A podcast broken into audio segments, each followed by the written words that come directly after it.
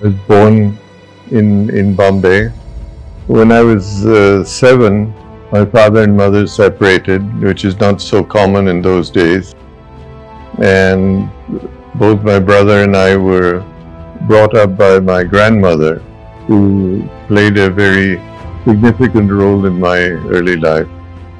And when I graduated from high school, I went to the US.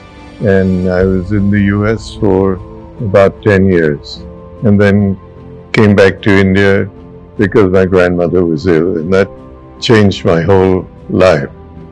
Everyone was concerned that I should not be treated differently. So I was told to stay in, a, in an apprentice hostel.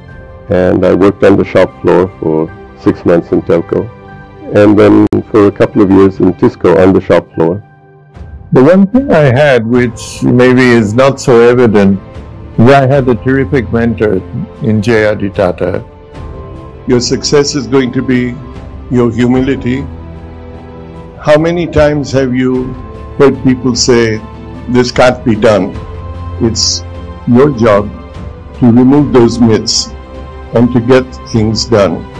You, in the years ahead, are going to be leaders of this country and shaping the destiny of this country.